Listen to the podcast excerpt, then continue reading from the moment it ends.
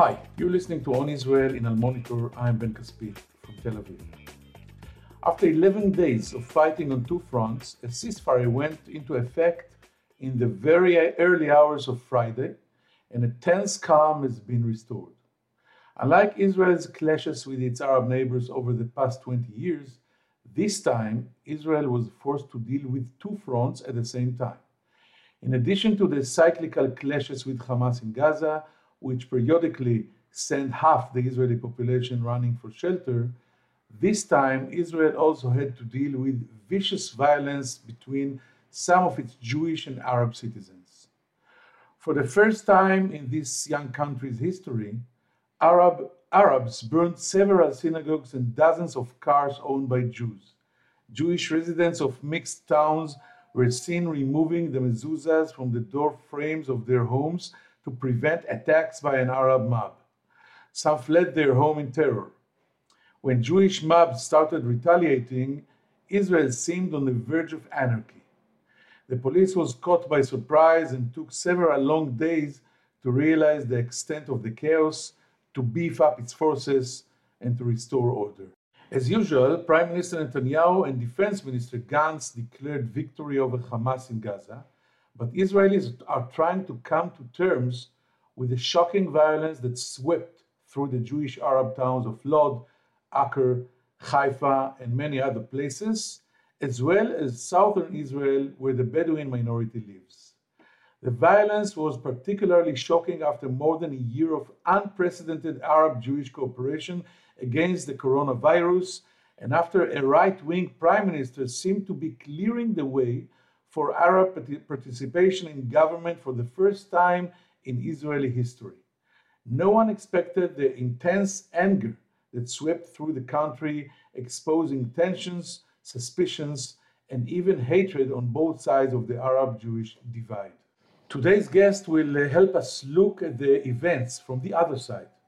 Orit Perlov studies uh, social media in the Arab world. She has worked for the Foreign Ministry, serving in the Israeli Embassy in Amman as a policy advisor on the Gulf states and as a co editor of the ministry's public diplomacy website in Arabic. Over the past decade, Perlov has been a research fellow at the Institute for National Security Studies, monitoring sentiments of Israel's Muslim neighborhoods. She is in close touch with Palestinians, Egyptians, Lebanese, Syrians, Jordanians, Libyans, and Tunisians, providing her with a unique understanding of the underlying trends in their societies and of the chances of dialogue with Israel.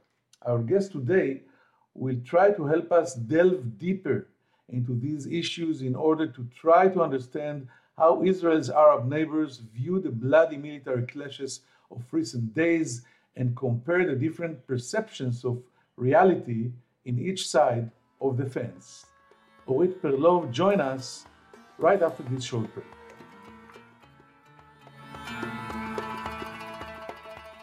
If you're listening to this podcast, you obviously care about the Middle East. And if you do, you should probably be reading Al Monitor. Al Monitor is a global newsroom headquartered in Washington, D.C., with a network of over 160 contributors around the world. Al Monitor offers first class reporting and analysis from a range of perspectives and an approach that represents the highest journalistic standards, as well as an award winning commitment to press freedom and independence. If you haven't done so already, visit us at almonitor.com, check out our articles, and sign up for our free newsletters. There's a lot to choose from, including the Week in Review, an essay that offers unusual insights and forecasts into the region based upon Al Monitor's outstanding reporting. And if you haven't done so, please subscribe to our Al Monitor podcast on your favorite podcast platform on Israel with Ben Caspit and on the Middle East with me, Andrew Parasiliti.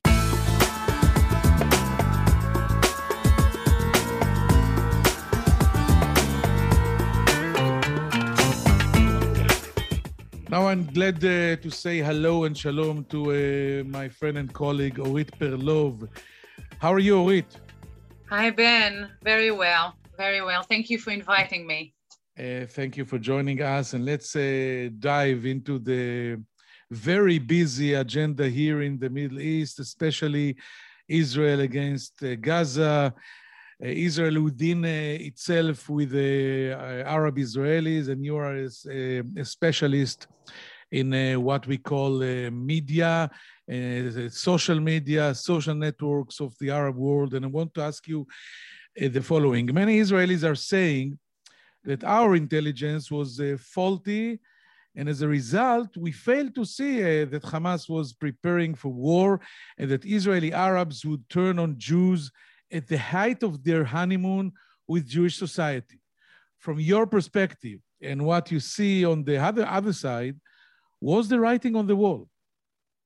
So I have to quiet all these noises because after 10 years uh, following the trends on social media and following the Palestinian discourse on social media, I can tell you that the, the, the writing wasn't on the wall. Nobody was talking about it. Nobody in Gaza knew that something like that is going to erupt.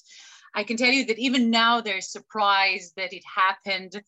I mean, everybody thought, let's say, let's, let's say that on Saturday, like two days before we even started, they just paid salaries to all the um, government officials. Everything seems like it's normal. Uh, when I asked Gazans before that, do we see anything? Is Hamas is going to join? So they told me they'll try to do something in the West Bank. They might try to incite something in Jerusalem, but nobody dreamed that something like that, that Hamas is preparing for an operation within Gaza. And it was surprising. And I can tell you that I, I fo- followed other operation before the people with inside Gaza always knew that something is, you know, is in the making. They always told me, you know, there's some signs of unrest and so on. This time, huge surprise. So not only by the intelligence of the military, not only by probably other uh, security forces, I had kind of evaluation uh, forum maybe three days before it happened everybody, all the security forces and intelligence never predict that something like that would have happened because everybody thought that it's not only thought, but everybody wanted the status quo to continue. Gazans doesn't want another cycle of violence because they always get, you know, they're always the one who need to pay for the very high price of what's happening in Gaza. So the answer is no. Uh, so, regarding so I want, Gaza, I want to, to follow up on this because yeah. uh, uh, maybe half an hour ago, uh, I was I had a, very, a deep background uh, conversation with a very senior mi uh, military official in the IDF, and he told me mm-hmm. that even Hamas didn't plan to get to a to, to this kind of of clash with the with the IDF, and exactly like you said here they saw the, the opportunity in Jerusalem, in Sheikh Jarrah, in, in the in the mosque, Al-Aqsa. in Al-Aqsa, and they, they, were they said to, to themselves, we will uh, shoot uh, uh, or launch five or six rockets to Jerusalem. IDF will uh, will attack us once or twice, and we'll be back in business. But, but they were wrong. Yeah. Wrong. Did did, did yeah. you see this as well from the from the other side? So the answer is yes. I can tell you even now there's surprise. I mean, it was something that was what's happening now. I mean, I can tell you that there was a lot of disconnection even between the military wing and what's coming outside, that everybody was confused. This is the first thing I think. I can't say it was spontaneous. I don't believe it was 100% spontaneous, you know, an act of spontaneous throwing missiles on Jerusalem and thinking that, okay, it will continue one day or two and it will end. Um, because this is a huge miscalculation. If so and i usually don't give the enemy you know i don't think they're stupid. Um, but maybe they thought that they will ask for a ceasefire very soon and everybody will agree because even israel doesn't they know we cannot achieve anything. So everybody will want to finish it as soon as possible. Uh, but I can tell you, uh, uh, citizens wise, Gazans wise, it was a huge shock on the population. Nobody supported it. Everybody called for the halt of the aggression. Everybody, you know, the screaming and everything was very much evident during this uh, 11 or 12 day of, of, uh, of operation. And I think it's the first time that it cut it's cut it caught the you know the citizen by surprise, hundred percent. Nobody the, thought about. Yeah, and how how did the violence with the with Gaza and within Israel play out on the other side? On our side, we're talking about uh, you know the military uh, uh, personnel and the leaders political leaders talking about the goals of the operation deterrence bringing down uh, buildings bombing tunnels and uh, and taking out hamas leaders. What was the other side talking about? And is there a, a, a sense of an arab victory over israel? Uh, so let's start with the first question I would divide it for two. One, you have an army of, you know, a kind of uh, on Twitter that the only job or mission they have is to one is you know to record everything to archive everything that happened in gaza they feel that there is a genocide taking place that israel is trying to cleanse the palestinians and to what do you mean to kill i mean you know kill everybody in gaza um, and they need to document, to archive the uh, destruction, the, the death of people. They don't have what they're calling Yad Vashem. So they feel that they their offices is on online and they need to archive and document the horror of what's happening in Gaza. So you have an army of people within Gaza that the, their sole mission is to archive and document everything that happens during the operation. The other part that you can see very much uh, taking place in the discourse is just kind of, uh, and I would say that it started, you know, there, you have an army of, of trying to, um, I would say, uh, frame the narrative, which is extremely important to them. For them, you know, usually the narrative is being um, kind of the one who's the powerful is the one who's in charge of the narrative, not the truthful. And for them, even though they're not the powerful, they want to dictate the narrative. And therefore, during the, the operation, there was like a, a, a war, kind of tweet of war, who was in charge to frame what's happening and dictate the narrative, which is it is a genocide from one side. Israel is a you know doing uh, a kind of war crimes, and they want to change the language of the reported, uh, the reported, uh, the reporters, uh, the foreign reporters. They wanted everybody to talk about genocide, about cleansing, about war crime, and not about operation and uh, you know uh, terrorist attacks and stuff like that. So that's the second thing that we saw a lot of hashtags, war hashtags, and so on. And the third, people who just uh, uploaded video who's showing the destruction kind of i want to sleep. There's no light outside. It's so dark. Uh, i'm afraid. A lot of kind of very uh, authentic voices who describe the the horror the fear. A lot of pictures and videos. We have f-16 they have kids as a weapon. So usually they put online a lot of pictures of kids that her par- their parents got killed kids that their home got you know destroyed kids in the hospital next to their brothers and sister who's got injured. And that was very much evident online during the operation. This regarding the second what? It's amazing. It's like uh, the two sides are actually living in total parallel universes exactly. talking uh, uh, not the same Different language and each other sees are the, the, the same events in a completely different uh, light. Absolutely. And that brings us to your second question regarding whether they see us as, you know, if they, we saw all the celebration online and how people in Gaza, in Jerusalem, in the Arab street celebrated the victory, even in the Dahia in Lebanon, they celebrated the victory of the resistance. So well, we need to ask ourselves, did, do they really think they won? So the answer is yes and no. First of all, Gaza is an open air prison. And for them, survival, sometimes when you live in a ghetto, you what I mean, and I'm giving their narrative, right? Uh-huh. Once you survive it, you won. Think about it. You they don't have shelters, they, they don't have sirens, they don't have Iron Dome, they have nothing Um, they don't even have windows, some of the houses from the last operation. So um, the, the fact the fact that they stayed alive for them it's a you know winning of life over death. So that's one way to to look at it. We have we're the you know the powerful. So for us winning is something completely different. I would say that it's a little bit even problematic when we see the picture in gaza of the destruction of people coming out of the you know dead bodies coming out of the rubble. you see 50% of, of the water channels destroyed, 50% no electricity, maybe two to four hours of electricity now in Gaza, half of Gaza City with no internet. And we are like celebrate, we won, we have achievement, we have, it's a little bit, I would say there's, um, you know, don't celebrate uh, or dance when your enemy is like falling. When Gazans see what's happening, you know, the day after, all they see is destruction. They don't fool themselves.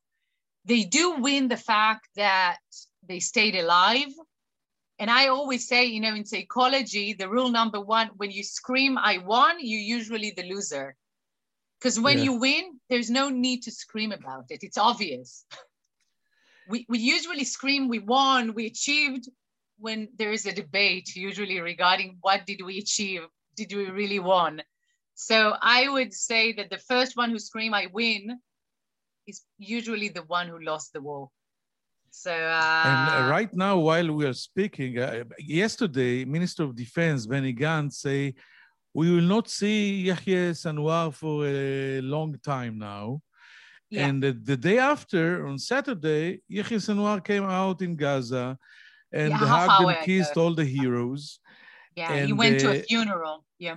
Yeah, and and I wanted to ask you, uh, and we're also seeing the the wild Palestinian celebrations in Jerusalem and elsewhere after the ceasefire. How can they think that their side has won when the residents of Gaza are uh, experiencing such deep suffering and tremendous damage that you just spoke about, while the damage to property and the loss of uh, life in Israel has been so limited in comparison. And my question is, maybe they don't measure the loss of life and, and property, but they saw they're seeing that Hamas became maybe the only power uh, within the Palestinian society.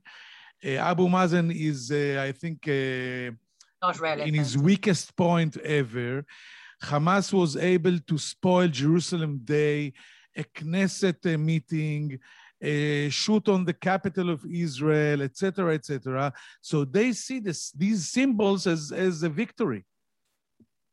You know, I, will tell you that I, I, one, I don't think that our logic and their logic is the same. It doesn't mean that it's not rational, but it's a different kind of rational. So for them, again, they're the weak link in this uh, in this war and for them one is the population again not i'm not the spokesperson of hamas but um, one the, if they say they said okay first of all there was missiles on jerusalem second for 18, 18 days it wasn't allowed for any jew to go on the temple mount.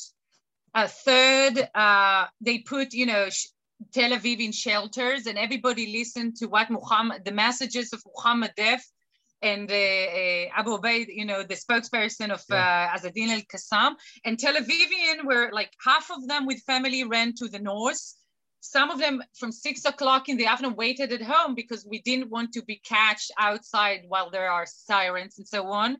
So, you know, uh, they can put, depends on what you see as a winning, but most of the population, I survived another operation, I won. You know, I came out of the ghetto alive, I won. I mean, it's like the winning of life over death, I think, the, for the population. Uh, for nobody supporting, I can tell you there is a very weak support for Hamas. I mean, we think about Abbas, but I can also tell you that in 2019, there was almost a, a rebellion within the, the refugees camp in, uh, in Gaza in March uh, 19, in which most of the refugees camp had a kind of rebellion against Hamas because of they were hungry and they saw that most of the money that they get from Qatar are not getting into the poor neighborhoods, but only for you know for Hamas officials. So yes, they're more popular than the PA, Uh, but they're it's not so uh, difficult to be. Yeah, yeah, exactly. Because once, usually, when you don't rule so much, you usually yeah. you don't have so much responsibility, and they don't need to coordinate so much with us. But uh, in general, they, they are very. They are also in a very weak point. You know, I, I was asking people in Gaza, so they told me that the story is that Abbas is extremely weak. That's why he declared election then Hamas tried to kidnap, you know, it from uh, from Abbas because they are extremely weak, so they needed to do something to be more popular. So they throw the rockets on Jerusalem, and then Bibi, that he's heading another election, stole it from Sinwar and from Abbas. So they try to tell me that it's all politics, that all of them are extremely weak. Maybe they're right. Uh, Maybe it is. I, I, didn't tell them that I think they're wrong. I can tell you. But uh, uh, by the way, it will be very interesting uh, for you to follow now the situation of Hamas within uh, refugee camps in Gaza because situation is not going to be better. Uh, but I think it, it is going to be worse. And I heard from military chiefs and the political leaders in Israel that they will reconsider uh, the the uh, getting the the Qatar money inside with this, you know, the suitcases of money with mm-hmm. the Qatari uh, messenger once a month. Maybe they will want to do it now through the PA or through the international community to take to, to be sure that um, Hamas will not use this money uh, yeah. to build to rebuild the, the tunnels and the rockets and everything. And I think the hungry people in Gaza are not going to be in, in a different situation. I, I agree with you. I'll tell you, let's say our uh, the people who listen to us, one thing that just to be clear regarding the suitcases from Qatar. The, the mechanism that works in the past was that we're collecting taxes for the PA, Gaza and the West Bank included. We're giving it to the PA, and then the PA are paying, uh, they sending it, the, the portion of Gaza, they sending to Hamas one day in 2000, you know, when they didn't succeed to reconcile Hamas and the PA, Abbas declared that he's not sending the money to Gaza anymore. That's why we went to the Qataris and asked them if they can assist with it. Why do we need their assistance? Not only to send money to the poor, but since we are not changing the political equation, that means that Hamas is still ruling Gaza. And for us, it's important that there will be a, a, a you know, a very, the govern, they need to govern Gaza. And most of the uh, public servants in Gaza, you know, teachers, um, policemen, kindergarten, people working in kindergarten. We cannot afford ourselves Gaza to collapse exactly. talking about as health, about education, and we cannot we cannot talk exactly. directly to Hamas. So the Qataris are uh, the, the mediators, the third the party that is doing the, the hard job and paying them the money. The question is, what is going to be bit, from now on? Yeah. I mean, Qataris say, I mean, we needed an ATM. It doesn't matter if the ATM goes through exactly. Ramallah or goes through Qatar. The fact that it's coming with a suitcase, it's maybe, you know, it's somehow it's uh, it's uh, kind of difficult for us to di- digest but it was the same thing with the pa we send the money and, and, and abbas was transferring the money now we don't even transfer the money to gaza. It's all coming from qatar. So we're like in a better situation but somehow the israeli mind cannot accept the fact that money coming through suitcases, even if it's not coming from us. The common Israeli is saying to himself that I finance the rockets. We pay for the rockets they're shooting on us on our civilians and and you just explained that it's not uh, so simple. It's a it's a lot more uh, we want to enter i mean we pay for the fact that we don't need to conquer gaza and govern gaza at the yeah. moment because we asked the pa to go back to gaza and we need to say from 2017 until now there have been many delegations from the pa entering gaza and and eggs and tomatoes that were thrown at them that they are not wanted within gaza and that's why it didn't work. They tried somehow before that the you know the presidential guard will come gaza and try to keep the borders crossing and so on. It didn't work. Yeah. and, and and that's why unless we want to govern gaza or have a ground operation in gaza and i'm not saying whether it's the right decision or not but we need to understand what's the alternative. If we don't have a palestinian alternative we pay in order not to govern Gaza. And we, we pay for effectively somebody else to effectively govern 2 million Palestinians um, living in Wait, Gaza. Let, let me take you out for a second yeah. or a moment from Gaza and okay. talk about uh, the Middle East. Okay. And we, until five minutes ago, we were in the middle of an uh, unprecedented honeymoon between oh, Israel and the Arab world, as reflected in the Abraham Accords and other developments. How did this impact the way Arab societies around us saw this latest uh, violence compared to previous rounds? And is the extent and the intensity of the reaction to events on the Temple Mount different than reactions to the conflict with Hamas or to the dispute in Sheikh Jarrah? And, uh, you know, in, in more simple words, where did all our supporters in the Arab world, all, all the Arab bloggers that, that are a, a wild fanatics of Bibi Netanyahu, what did they do during these 11 days? So I'll tell you, it, it divided, for, uh, I would say two. Regarding Jerusalem, in general, something for the knowledge of everybody. Jerusalem, it's something that unites the Arab and the, the, Palestinians. Gaza, it's something that divide the Arab world and the Palestinian because of the ruling. There is a debate because it's being ruled by a Muslim Brotherhood organization. There is a debate about it, and once there is a debate, there's no uh, kind of you, they cannot unite re, around this uh, topic. So as long as it was about J- Sheikh Jarrah and Al-Aqsa, everybody was united, and we saw even you know, kind of uh, criticism about us. Once it shifted to, to Gaza, and we need to thank Hamas for that, the Arab world and the Palestinian debate was divided in a second. They lost kind of air and attention, everything shifted. So that's the first thing.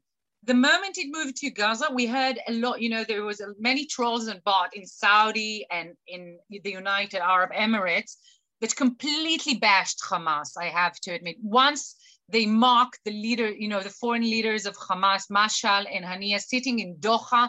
Many cartoons describe them, and you know, they are living in the fourth season in Doha, uh, going to the gym, riding their uh, Mercedes uh, cars and so on, while their population sitting in Gaza under the rubble.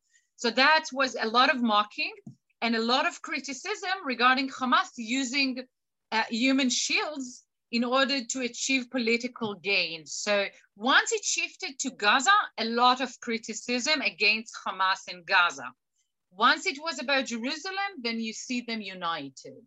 And, uh, uh and a little bit, it, it, started with a big silence and embarrassment, and then it moved to we concern and condemn, and you know how the rhetoric works. Uh, but they worked extremely fast to try to calm the things down because they knew that if it will move back to Jerusalem and to Al-Aqsa, they are in a problematic situation.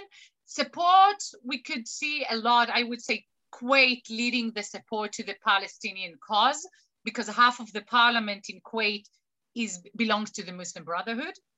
Not many knows it, but the majority of the parliament in Kuwait belongs to the Muslim Brotherhood. And therefore, you saw a lot of solidarity and big funds kind of uh, recruiting money for Sheikh Jarrah and so on. Um, we also saw a, a, small kind of protest in Qatar in solidarity, again, with Jerusalem, not with Gaza, but UAE, Saudi Arabia, a lot of, they, they mounted the, the criticism towards Hamas, 100%. And uh, in the yes, past, it's interesting. Uh, so I, I, want to, to stay in the in the social media uh, world and ask what role does social media play in the type uh, of conflict we, we saw this month? Would it be correct to describe social networks as ammunition in each other's uh, arsenal?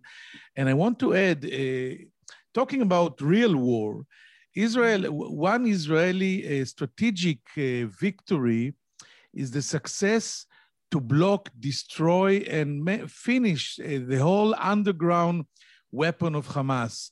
It started with the, with this uh, wall, the, the, underground wall that we built around Gaza that that blocked all the, the the tunnels that that came into Israel. And The now metro. we yes no and now we bombed the metro. Uh, Mhm. Which is the, the tunnels that they, they dug uh, uh, under Gaza itself. But Okay. uh, we did not, uh, we, we don't succeed to block, the, let's say, the, the TikTok tunnels. So actually, my question in the short version is, who Mhm. won the TikTok war?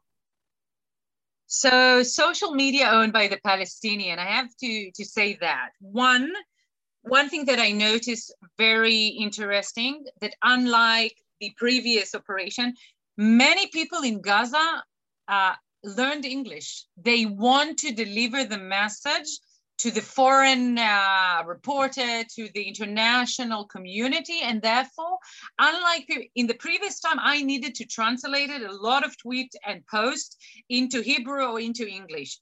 These days, every second Twitterati or, or, or uh, uh, uh, activist in Gaza write in English, which was 10 times, and that's why you saw the medium It's and how it exploded on social media. So it facilitates the information easier to the foreign ear and to the international community. Very interesting. It wasn't in the past. So that's first of all. So they uh, they knew they learned English and they understood that they need to speak in the language, international language. So that's first of all. Second of all, uh, it's a very young generation, and while you know people sits in offices, you know the decision maker sits in offices, the people who do the decision sits in different offices. I call them TikTok and Instagram and Twitter. They own armies and they divided into two groups. One wants to control the narrative and the language. They try to teach the reported how, what's the correct language to describe what we see. If we call Sheikh Jarrah, you know, a real estate dispute, they will call it a ethnical cleansing. Don't call it real estate dispute, call it ethnical cleansing. And they want to own the language, they want to own the narrative. So that's a word of, they want to frame it for you to understand what do you see in front of you. So that's one group. The other group, and, and you know, in word where perception and images is everything, you know, in the past we said that one picture worth a thousand words. So one video sometimes worth, I tell you, more than thousand words. It's it's worth thousands of, re- of new recruitments. So that's the second leg of, so, of social media. It helps to mobilize people, to recruit people, go to the street, uh, to organize people, protest, and so on, and everything being done in these offices, while the decision maker sits in different, as you said about the parallel discussion. So also the decision making is completely happens in parallel kind of words because the decision, you know, the decision maker in Israel is in one office, and the people who's doing the demonstration, doing the narrative, doing you know the everything else, mobilizing people in completely different offices. So that's one thing. The other thing that we need to put very much attention is the videos. The videos are probably the most dangerous thing. We took, we saw Facebook and Twitter and Instagram taking a lot of material offline and trying to block a lot of content on social media. But what we didn't do, and that's unfortunate, we didn't disrupt the internet because we know how to disrupt, you know, when there's uh, kind of, when Iran send weapons to Syria, we know how to take it off. When Iran sending ships into, you know, into Syria or to Lebanon, we know how to sabotage. So we sabotage weapons and we sabotage uh, ship, but we don't sabotage very terroristic substance on social media. And when those kids see the videos of their friends bleeding, uh, naturalized, you know, a girl went with a knife for a stabbing event. She was naturalized on, on the ground bleeding. The video will be two minutes, a girl on the ground bleeding with no context, with nothing. And kids react. They don't ask themselves whether it's fake, maybe it's disinformation, maybe it's from 2014. they react. They see their friends bleeding, attacked by, you know, the, the police in El Aqsa with sound grenades and rubber bullets and so on. They don't understand the context. They don't understand that in a second before that, there were stones in the mosque, that somebody throws stones over on the police. They, they just see people are being attacked in a mask. And then they react to that. And unless people in real time will kind of disrupt the internet within the mosque, we are heading to a very big problem because most of the recruitment, I can tell you that the leaders of the demonstration, most of them, by the way, women this time, never call for a violent uh, uh, events, none of them. And yet we saw a lot of violence and a lot of, of uh, uh you know, within the Arab population in Israel, in Jerusalem, and so on. And it's not because the organizers call for something violent, but it's because the kids saw the young population, you know, the, the one who went to the street are very young and they saw the videos online without context, just very violent videos. Uh, and they react to that and they wanted revenge. They call for revenge because of those videos. So if one picture worth thousand word, I can tell you that one video on social media in TikTok or Instagram sometimes worth thousands of kids in the streets. So and I, and I could use uh, at least 1,000 minutes more to, to talk to you about it because it's it's really fascinating and interesting, and it's the present and the future. But we are out out of time. I want to thank you very much, Orit Perlov, for this conversation. We learned a lot. Hope to see you back soon. Thank you and shalom. Toda, Orit. Thank you very much. Bye bye.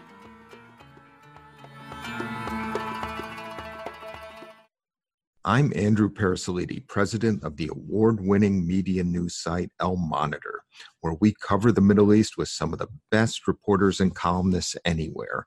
And I'm excited to announce our new podcast on the Middle East, where each week I will interview newsmakers from the U.S. and the region about the latest news and trends with additional commentary from our on the ground correspondents. Those of you who follow the region know that what happens in the Middle East doesn't stay in the Middle East and to cite another great movie line every time the US tries to get out, the region pulls us back. Your time is valuable, so let me promise you this you will learn something and you will never be bored because each week we'll be talking with and listening to those leaders who are making the news and shaping the trends in this critical and fascinating region. So please subscribe to On the Middle East with me, Andrew Parasiliti.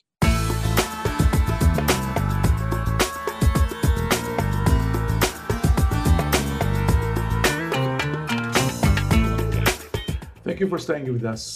Asking Orit Perlov, uh, who spe- specializes in uh, trends in the Arab society surrounding Israel, especially new media, who won this war is, uh, was, was uh, very difficult. Uh, she described for us the, the reality on the other side of the, of the bombings, uh, especially in the Gaza Strip. She described an army of Gazans inside the strip that uh, just documented an archive of everything they saw in the streets of what they call massacre of civilians. Uh, they think about the narrative. They call it a genocide by Israel and war crimes. That they, they try to control media, reporters, to influence foreign reporters especially. I asked her uh, what kind of victory they're talking about on the other side, and she said that while Israel have uh, the IDF, the intelligence, the F-16, they have children. So they, they document uh, wounded and dead uh, children uh, in the rubble, homeless children, and they use it as weapons. I asked her, uh, if, do they really think that they can win or they won this war? And she said something very interesting. She said that once you survive it, you win it. Uh, they don't have in Gaza no shelters, sirens, Iron Dome. Part of the uh, population doesn't have uh, uh even windows because of, of, whatever happened in 2014. So if you get out from the rubble alive, for you, it's, it's a huge victory. She said that the, the war, this uh, unpredicted war, caught many people in Gaza and in Israel by surprise. People were shocked. Hamas was paying salaries a few days before. Everybody was sure that uh, if there would be violence, it would be very limited of one or two days. Things that we are seeing uh, once in a while, but uh, the, the, the, violence that erupted in such a such a huge magnitude caught many, many people in total surprise. And uh, she thinks that the, the very fact that Hamas shot uh, six rockets on Jerusalem in the day of Jerusalem while uh, Israel was celebrating the, the holiday of its capital, this is the, the, the victory picture maybe of uh, Hamas. And while she said, uh, when we're dealing with the, the clashes between Israel and Hamas, Hamas doesn't have a lot of uh, supporters, even among the, the, Arab world. When Hamas deals with Jerusalem, or especially the Al Aqsa Mosque, all the, the Arab world is united behind him, and maybe this was the real victory of Hamas after these 11 bloody days. I hope uh, you found it uh, interesting, and I hope to meet you here again uh, next Monday in Al Monitor in On Israel. I'm Beck from Tel Aviv. Take care.